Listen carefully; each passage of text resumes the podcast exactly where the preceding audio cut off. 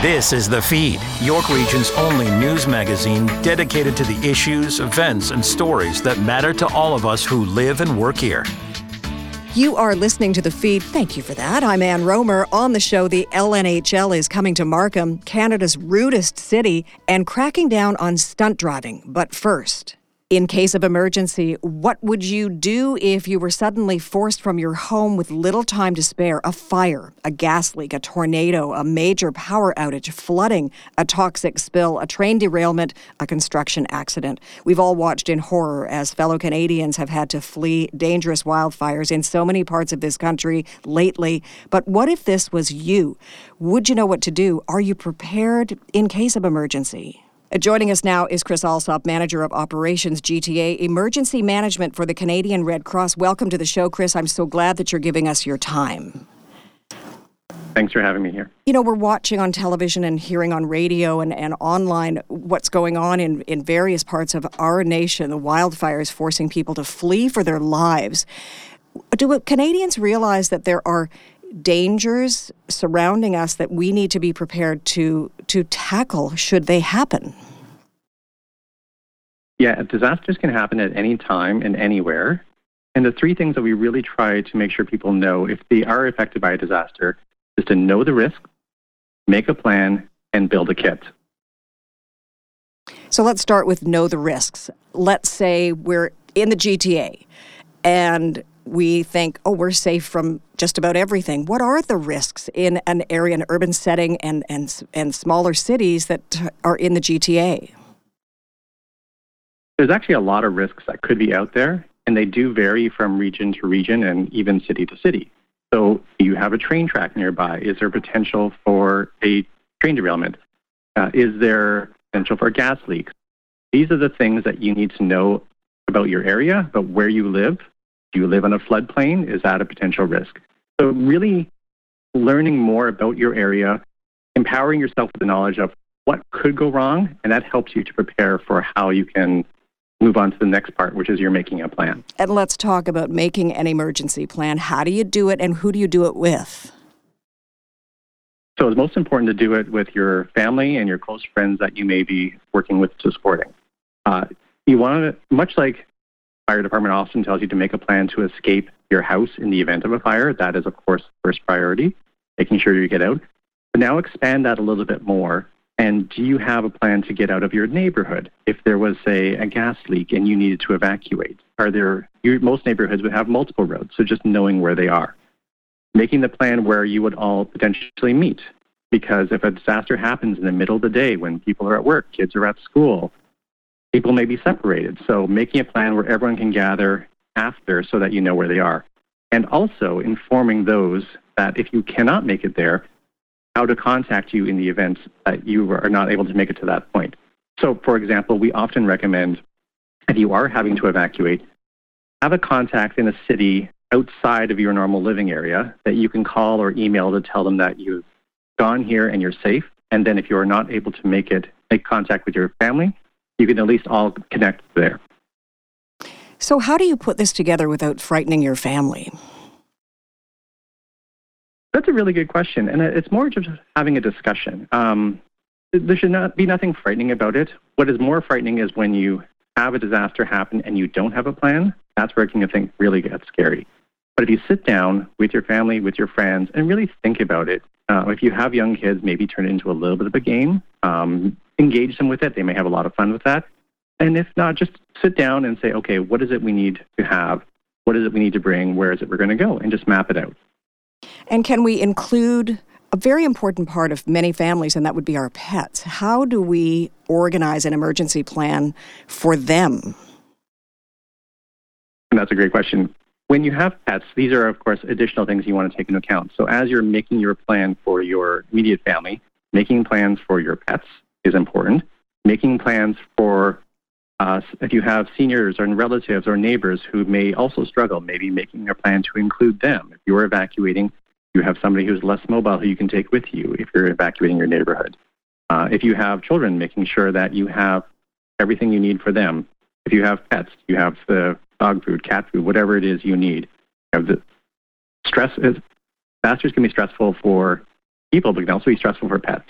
So for young kids, having their favorite toy along with them, make sure that comes along. Staying with pets. So that leads me to the third part of this interview, and that is getting a, a, an emergency kit together. So, what would be the components of an emergency kit, and where would you put it so that you had what you needed should there be a, a, problem. I mean, you you could be spread out. Your kids could be at school, as you say. You might be at work. Uh, there's a, a, pet at home. So where? How do you put the kit together? What's in it, and where do you put it?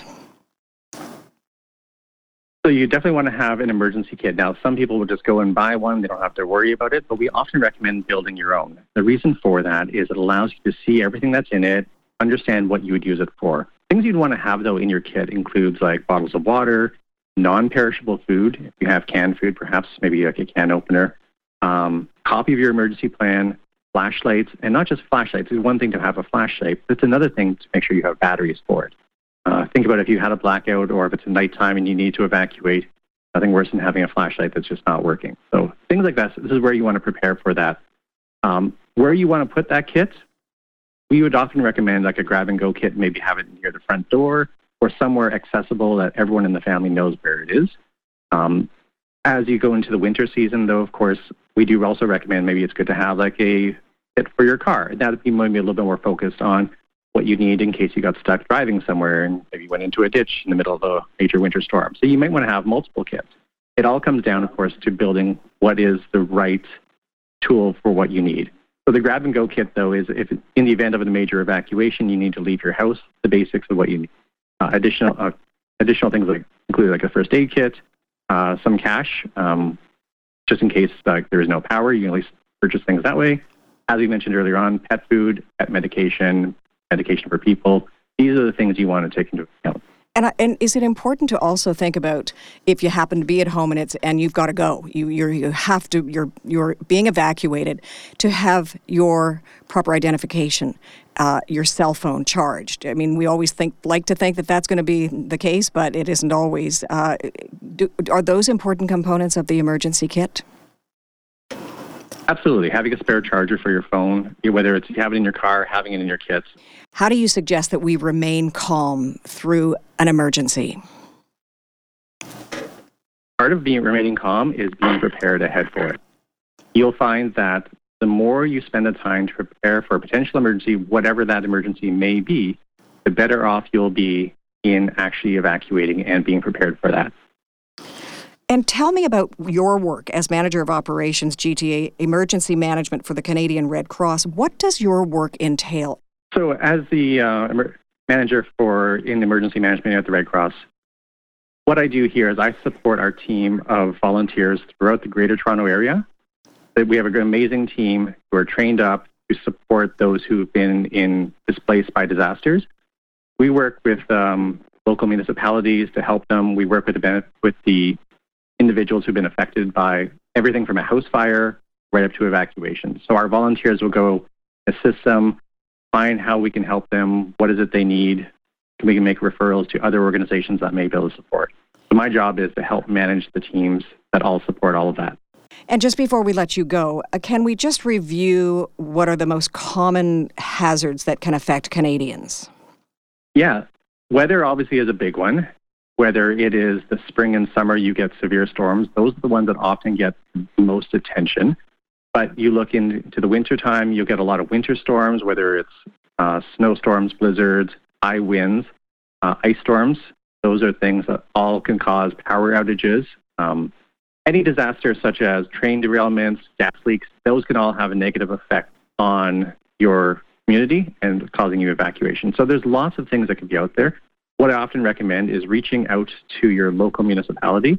They often have emergency plans and are more than happy to inform you of some of the risks that are available in your area. Chris, where can people go to get more information on, on being prepared for just about anything? So you can go to redcross.ca forward slash ready. You'll find a lot of material and information on how you and your family can be better prepared to work through a disaster. Chris Allsop, Manager of Operations, GTA Emergency Management for the Canadian Red Cross. Thank you so much for this terrific information. Thank you so much, Anne.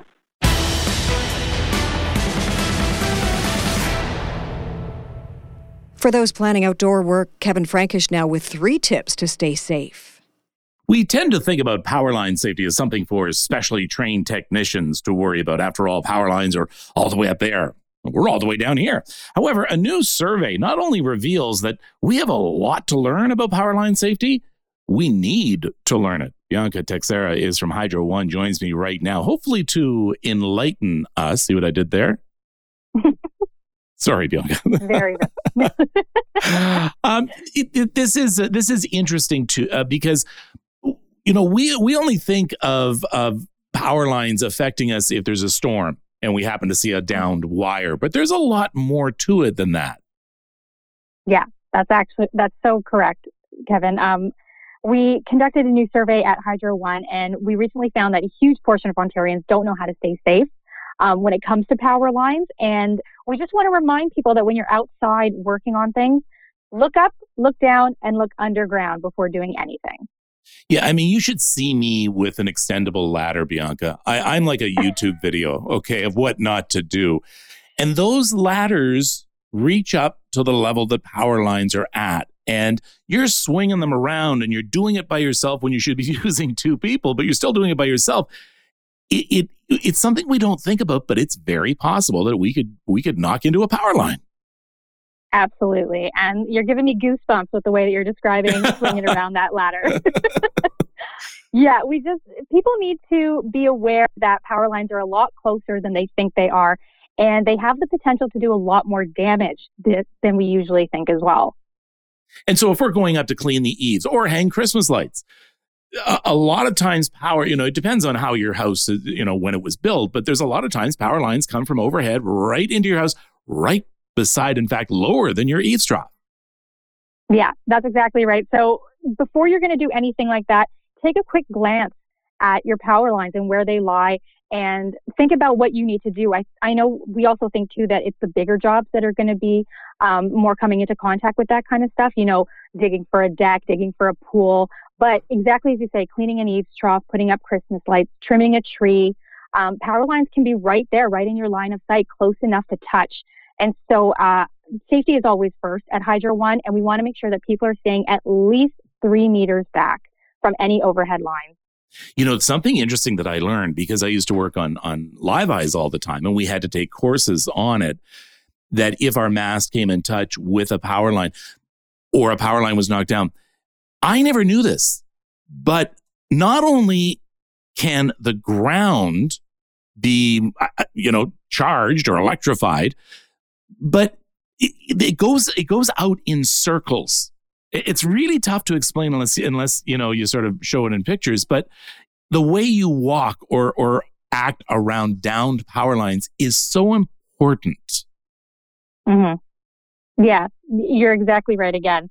And down power lines, especially, like I said before, you know, three meters back from overhead lines, downed power lines, at least 10 meters. Um, so Hydro One right now has a public safety campaign called Mind the Lines, and it was created with visuals to make sure that people can have a nice, easy way to really understand how far back they need to stay safe. So three meters for us Canadians, three beavers.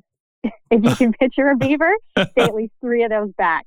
The down power lines, 10 meters, and that's about one meter we say is about one big dog. So 10 dogs back or three school buses, if that helps the visual any better. Yeah. And one of the reasons you say 10 meters, and, and people may not, well, so what? Who cares? If, if you step, um, your feet are spread apart and, and one happens to be closer to the down power line, that could be extremely dangerous. And, and you need to know that's why. Hydro One isn't just being, you know, sensationalistic. They, they, are saying, no, stay back from the lines. There's a lot more happening there than you know. And I'm, I'm looking, as soon as you mentioned that, I, I, I uh, Googled Hydro One Mind the Lines, and there's some great information here for people. Uh, you got the beaver in there. I like that. and one of the Canadian. One of the things you talk about too is, and we hear this all the time: call before you dig or click before you dig. And again, we tend to think, oh, this is only for contractors or something like that. You, you don't know what's buried in your backyard. You, you you you may be surprised what's actually buried back there. Absolutely. So I did mention, you know, we, we tend to think it's the bigger projects that you need to call or click before you dig the decks and the pools. But honestly, it can be something as small as wanting to plant a new garden, wanting to put down a new tree. And in our survey that we did, almost half of Ontarians had no idea that they needed to call to do a locate to see if there's any important infrastructure underground. And uh, with that, I guess a lot of people don't realize it's a free service. It is a free service, absolutely for homeowners. They can they can call, they can go to the website and request one, um, book it into your schedule, and we'll be there to make sure that you can get on with your outdoor projects. And here's something else too. I mean, you may hire a contractor. You you don't know how responsible they are. Um, it, it doesn't hurt to just say to them, Have you called to make sure there's nothing buried back there? And it's not just power lines, it could be water lines, it could be natural gas lines. Uh, so just double check with your contractor that before they start digging for that pool or or whatever that they've called as well.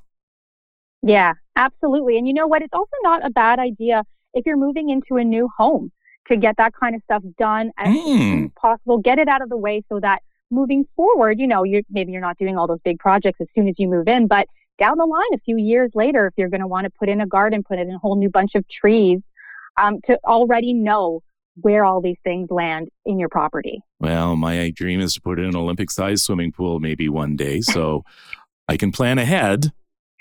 Yeah, get that locate done now, Kevin. it's all incredibly good food for thought. Uh, and before you Griswold your Christmas lights, you're gonna want to you're gonna just want to go over this. And so you just go to Hydro One. I found the best way is just to Google Hydro One Mind the Lines. That that was the easiest way to uh, for me to get to that. There's great information there, some do's, some don'ts, and and it looks like it's done in a really understandable way, Bianca. Yeah, as I said, our, our visuals, you know, it's to give you a nice, easy way to remember how to stay far back. A lot of people have dogs. You can picture a big dog.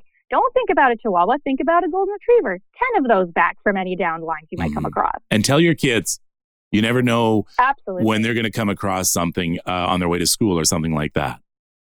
Yeah. And you know, when we were talking about the overhead lines saying, you know, trimming your tree, cleaning your eaves trough, just as easy to come in contact with when you know a child flying a drone. Yes. Yeah. All right, thank you. Used to be flying a kite. Now I know. How, what has happened to us? Still, still be careful flying your kites. Kite yeah, be careful flying your kites too, folks. Benjamin Franklin found out the hard way. All right, thank you so much for this. I appreciate it. Thank you, Kevin. Bianca Tech Sarah is from Hydro One and speaking to us about Mind the Lines.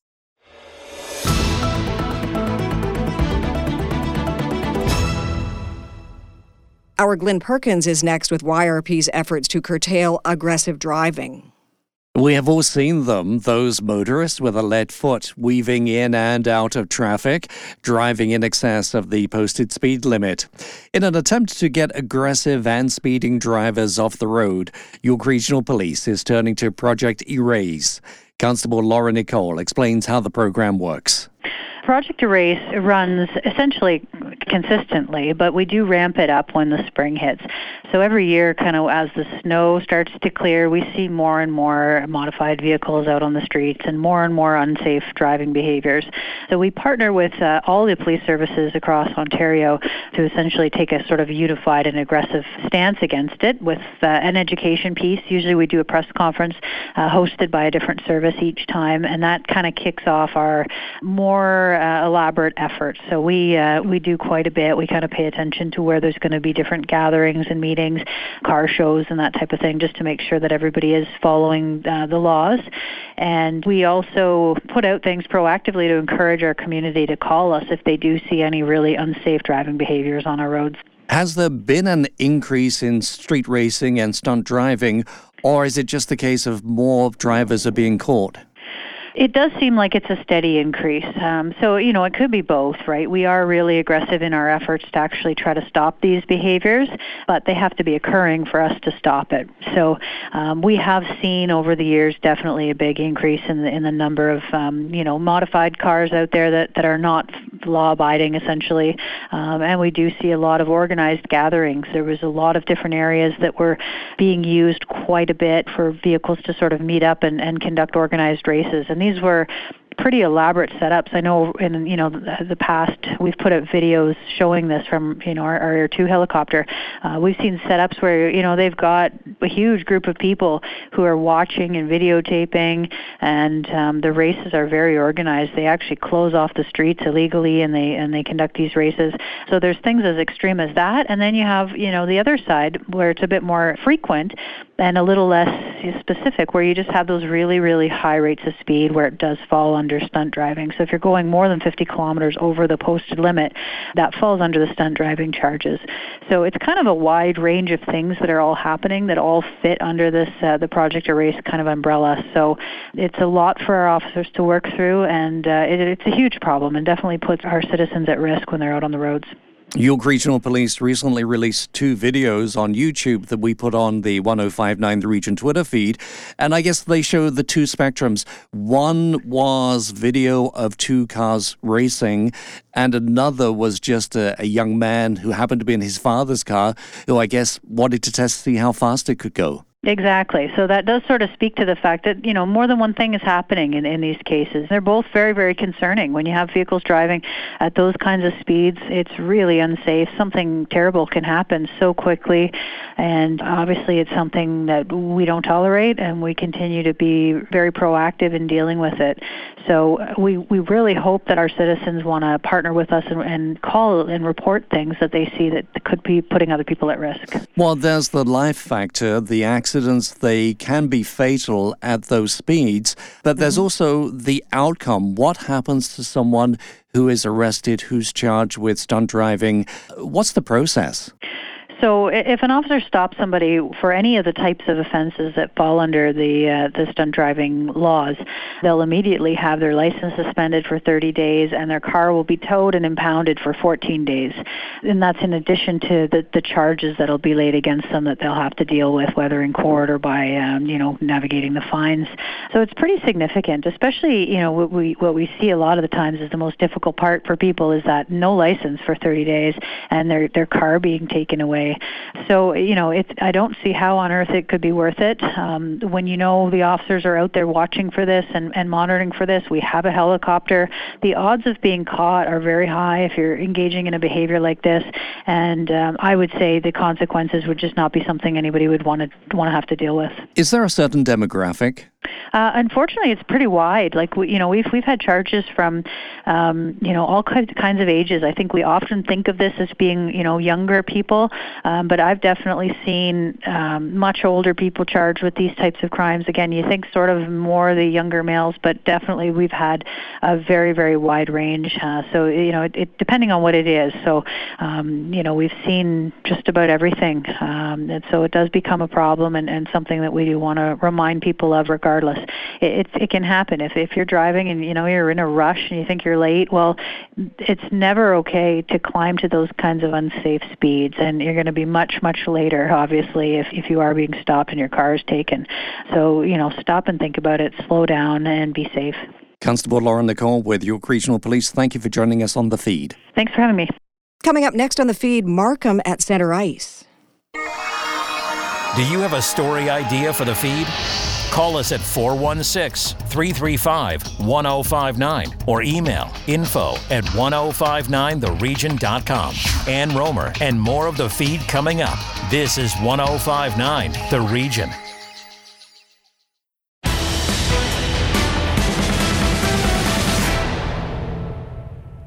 Welcome back to the feed. I'm Ann Rohmer. The LNHL tournament may be coming to Markham next March, but as the mayor tells our Jim Lang, planning is already underway.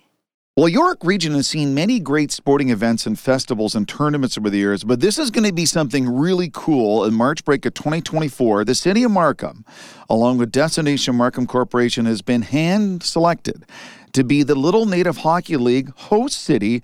It's going to be awesome to join me to talk more about it. Thrilled to be joined by Mayor Frank Scarpitti. Frank, I, I think this is a wonderful coup for the city of Markham and York Region. It is. I'm very proud of our, our staff at, at, the city of Markham. I mean, when you consider uh, the RFP for this was just released in, in on June 9th uh, of this year, and we had a quick turnaround, and uh, you know they made their announcement by the end of July. It's quite a, a whirlwind process, but we couldn't be prouder. Uh, we're very excited to be able to, to host the Little Native uh, Hockey League tournament cultural festival and gala celebration because it is their 50th anniversary next year. And when you consider we were up against, uh, you know, some some uh, good competition with with Ottawa and, and London and Mississauga. So the fact that that we actually landed this. Uh, uh, again, kudos to our staff, uh, also to Destination Markham that stepped up to the plate with uh, financial support and, and the city as well uh, supporting this. When you bring all of those ingredients together, uh, we were the successful bidder. Frank, one thing I think you have going for you in Markham is just a multitude of really high end quality rinks. I've played tournaments at the Angus Glen Community Center, uh, played at other rinks in Markham. You have 10 different rinks you can utilize for the tournament, which makes it really easy for the organizers to spread around the games and keep things reasonable. It is, yeah, and and I think uh, you know you mentioned some of the newer facilities. Uh, the other thing that that we've done systematically is always reinvested in our older facilities as well, like Crosby Arena and Thornhill Community Center. Like we we've uh, we keep reinvesting to keep these these facilities in, in tip top shape, and uh, we get comments coming from people coming from other communities saying, "Geez, uh, that, I know that's an older facility, but it still looks pretty good," and it's because we we make that that effort. You know, this is this is a huge undertaking. We're going to have over 3,500 young Indigenous hockey players coming to our community, and one of the things I'm really pleased to see is, is both the mix of boys and girls teams. There'll be uh, about 200 plus uh, teams that'll be participating, and when you consider that you know most of those hockey players are coming with one or two or sometimes more family members to come and watch uh, during the March break, we could have up towards 10,000 people uh, descending onto uh, the city of Markham and the surrounding area. Speaking with Frank Scarpitti, the mayor of the city of Markham, for the 50th anniversary celebrations of the Little Native Hockey League tournament taking place March break of next year in 2024. And you start looking down the list of alumni who played in this tournament, gone on to the NHL Chris Simon, Jonathan Cheechoo, Brandon Montour, Jordan Nolan. There's a lot of great young players who end up going on to the show from this tournament. Uh, absolutely. I think they've all provided uh, inspiration for these young Indigenous hockey players, uh, a recognition that, uh, you know, they, they can make it there too. And uh, I don't think, quite honestly, they could be coming to to a better community in, in Markham when it comes to hockey. I mean, we've got a long tradition of, of hockey here in this community. A number of uh, players have, have, from this community have also made it to the NHL.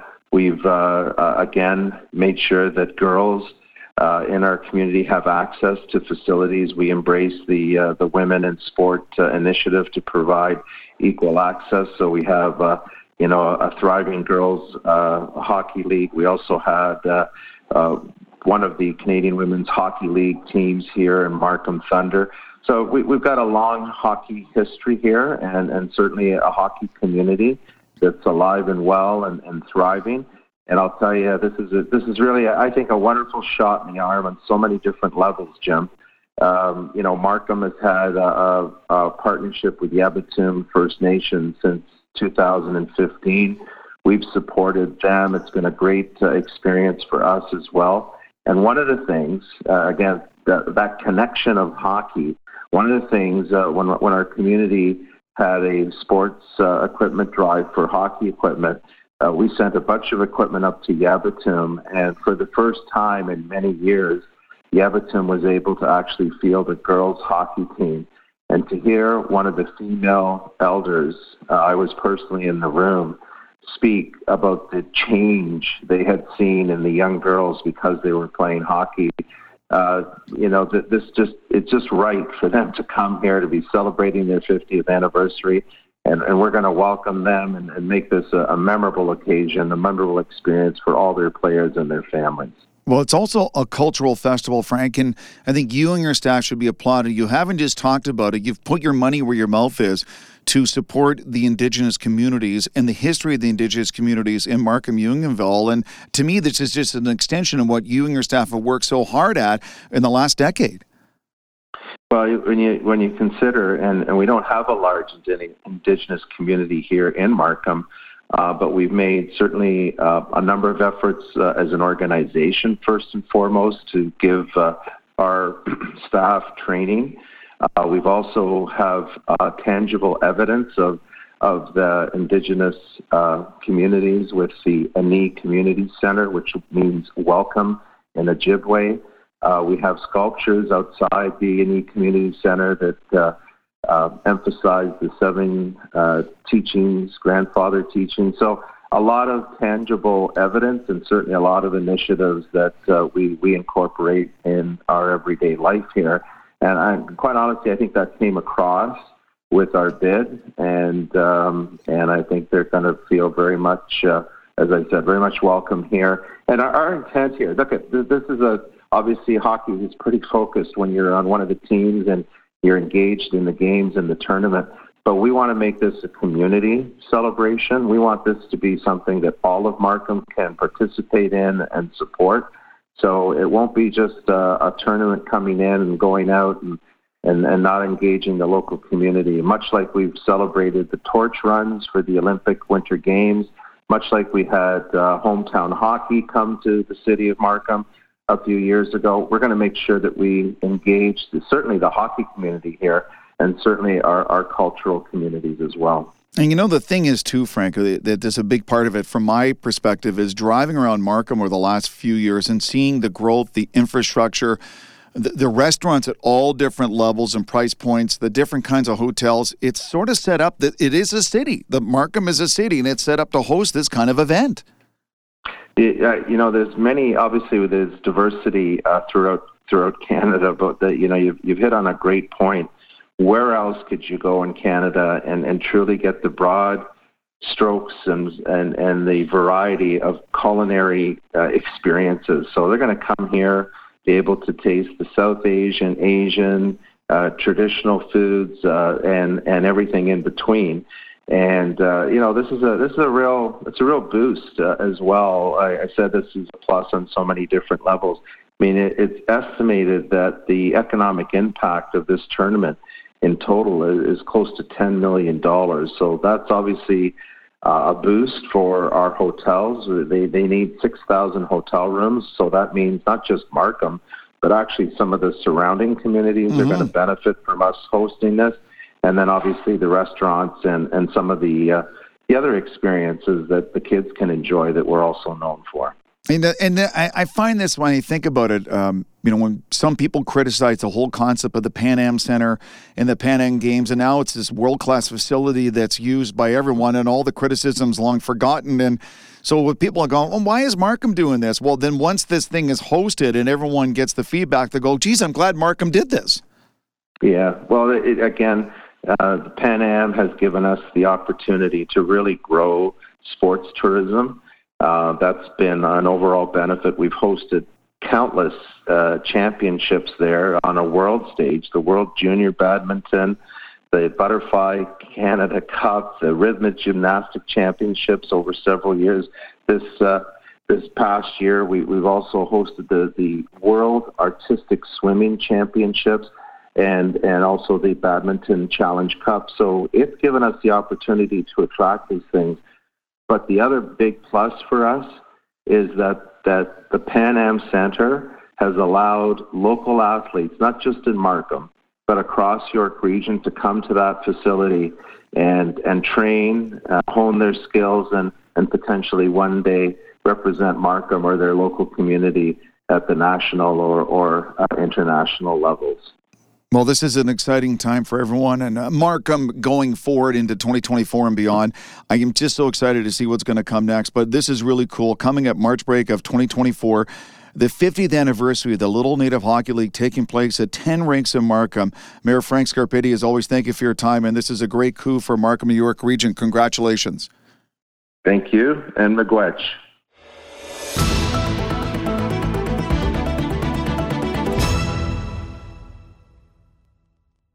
Next, how the Ontario Trillium Foundation grants are supporting community engagement and social inclusion. Tina Cortese with that story. Gina Balseca Aguera is CEO of FLCS. Gina, first of all, congratulations to you and the Fuerza Latina Community Services Organization, the recipient last year and earlier this year of a grant from the Ontario Trillium Foundation. This must have been such welcome news. Absolutely. We're thrilled to have Ontario Trillium Foundation funding us a much needed grant for services online that we provide throughout the year. Gina, for those who don't know, what is your organization all about?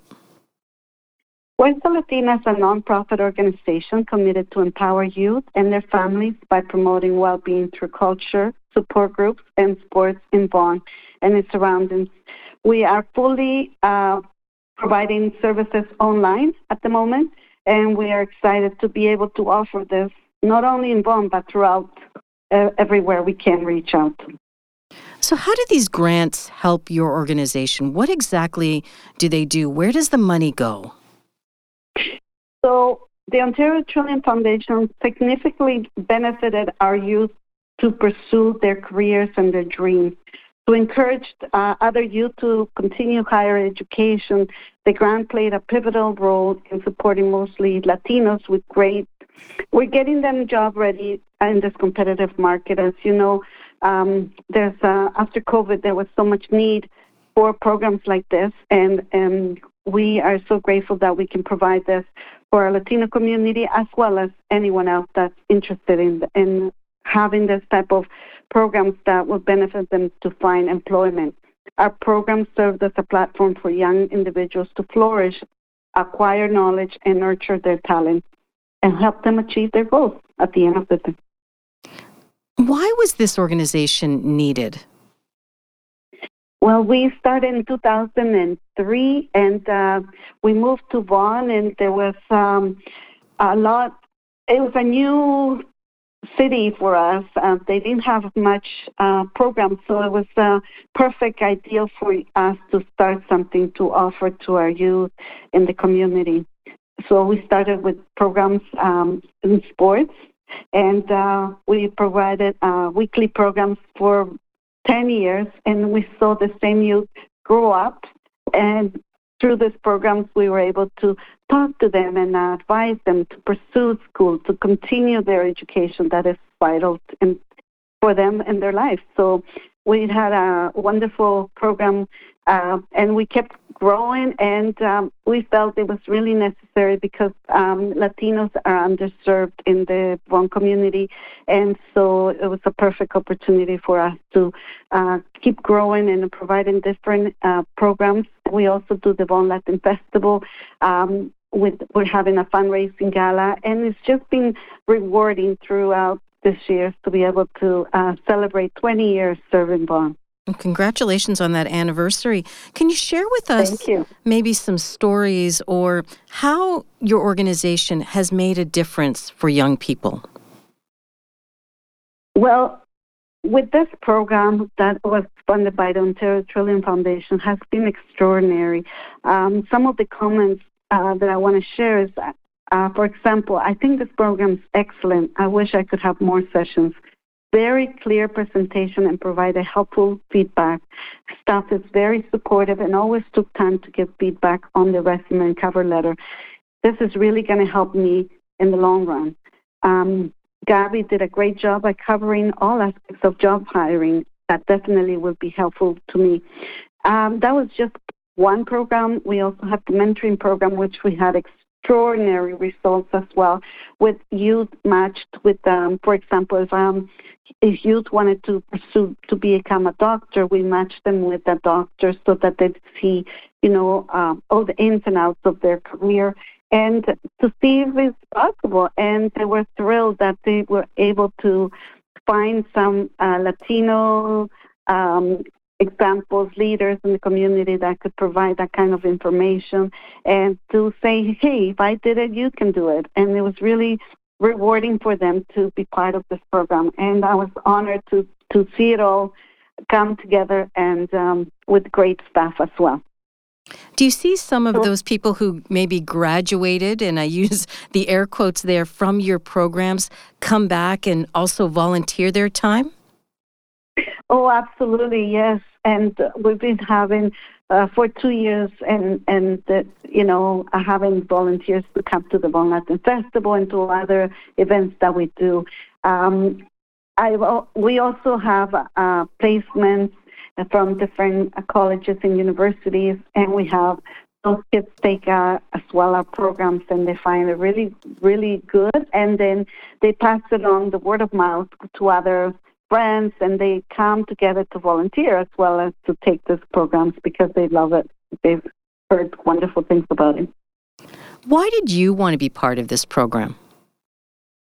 It was one of my dreams to keep, you know, first we did sports and we did that for almost 10 years and tournaments and like three, 500 people youth specifically with soccer and basketball.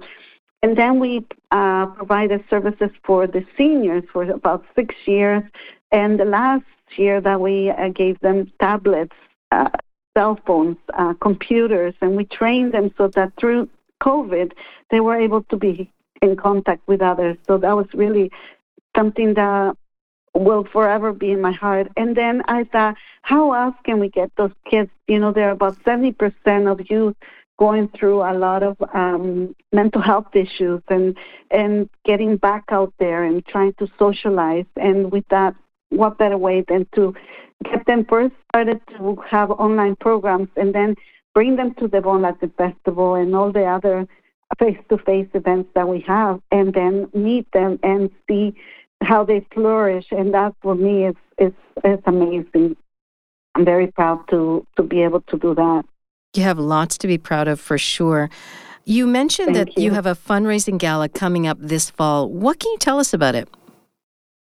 Oh, it's going to be on October 14th. It's going to be an extraordinary, glamorous gala so that you can be feeling like you're a princess for one night and just enjoy and support our programs. Uh, funds will go directly towards our programs, and uh, it's going to be sensational. We have an extraordinary um, opera and regular kind of music band, as well as we have um, other entertainment, a four course meal, just a beautiful night of um, awards. We're having uh, Latin Excellence Awards at the same time where we're going to honor kids, youth that have graduated from university or college, and community leaders that have been uh, exemplary to others. And um, we get about 30, 30 40 people to uh, receive this award, which is in partnership with the federal government. So it's something that they can use as well for the references. Oh, it sounds like So, a fun night. So, if our listeners want more information, where can they find it? Well, we are. Um, our website is www.fuerzalatina.services.org, and our Instagram Fuerza Latina Canada, our Facebook Fuerza Latina Services, and our number is 647 404 7496. That's terrific. Thank you for your time today. It's been a great honor. Thank you for giving us this time and opportunity. Have a great day. After the break, the York Region City coming out on top, but for all the wrong reasons. Follow us on Twitter at 1059 The Region. Ann Rohmer and more of the feed after the break. This is 1059 The Region.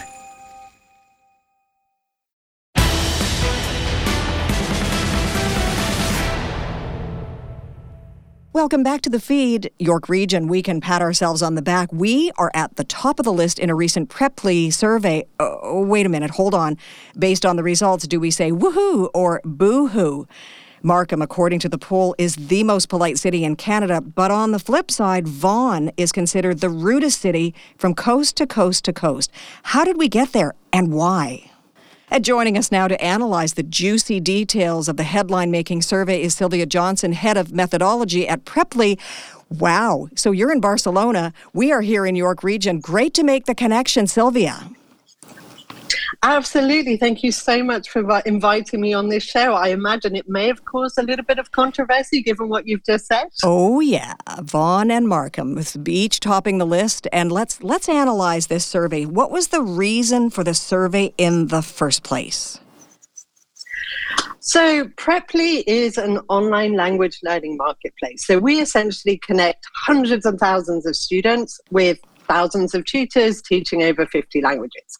So, we're really interested in all things related to language, but also everything related to culture, because obviously there is a strong relationship between language and culture. So, we were really curious to find out how people perceive other people's behavior and how this varies across countries. So we decided to conduct this survey to gain some insights into the topic. We'd also read um, some studies in the past that had shown that rudeness is on the rise, which slightly piqued our interest. So we wanted to find out a little bit more about what is considered polite and impolite behavior in society. And by that, I mean ways of behaving, speaking, and living in accordance with the often unspoken rules of being on your best behavior. well, you you interviewed, you surveyed over 1500 Canadian residents across 44 cities to find out which is the rudest and also which is the most polite city. And it's incredible to think that two cities within the boundary of York region surfaced to the top of the list. So let's start with the most polite, Markham. How did that come about? So when you think about how we how we created this criteria for the rudest and most polite cities. So let me explain a little bit about how this is how this was actually run. So our score was based on a ranking system and we asked participants, those 1,500 participants you mentioned earlier, to answer how often they witnessed 26 common disrespectful behaviors in the city they live in. So, this, for example, might be walking around with your phone in public, but not looking up, not looking down, bumping into people, etc. And so, when we looked at the criteria and when we made the rankings, when we looked at this average rudeness score, then Vaughan was pushed to the top of, uh, sorry, Markham was pushed to the top of the list as Canada's most polite city. That's very interesting. So, I mean, they're thrilled to, to know that they are the most polite city in Canada.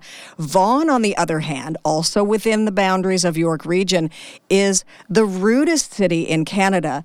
So, tell me how it managed to be at the top of that nasty list. okay, yeah, diplomatically speaking, I'm sure there are lots of perfectly well behaved people in Vaughan. But some of the behaviors that Vaughan ranked the worst for was actually related to driving behaviors. So, for example, Vaughan scored very high for not waving thank you when someone lets them merge into the traffic or not slowing down when driving near pedestrians. Now, as I said, we're not trying to say that Vaughan's residents are downright rude. It is a comparison. Perhaps within this survey, their behavior may come across as little bit more brash, and perhaps less respectful to other residents than the behavior of residents of other cities. And I noticed that, let's see, one, two, three, four, several, probably what, four or five Ontario, this is our province, Ontario cities were on the the list of the top 10 rudest. So, what does that tell you about Ontario as a province? Oh, I really would not like to answer this question given the, the radio station we're on right now. I mean, I think you can say that Ontario is one of the most populous regions in Canada. Do correct me if I'm wrong. So it kind of responds and uh, follows that many of the respondents of these surveys would reside in cities of this area.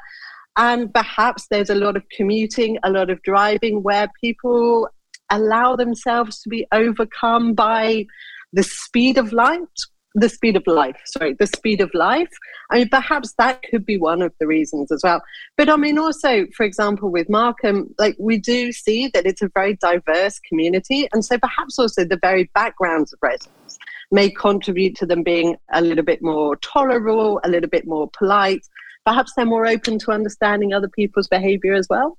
It's, it's a good question. And I think what's really fascinating, especially for us, is since we've published the study, we have actually seen some of our readers take to Twitter and mm-hmm. Instagram and mentioning the gentle and courteous manner of Markham residents. So clearly, visitors and people living in the city are also noticing that polite nature. We haven't heard so much from Vaughan residents. Perhaps maybe maybe we need to give them a little bit of time to process this. But I just think it's interesting as it provokes a discussion.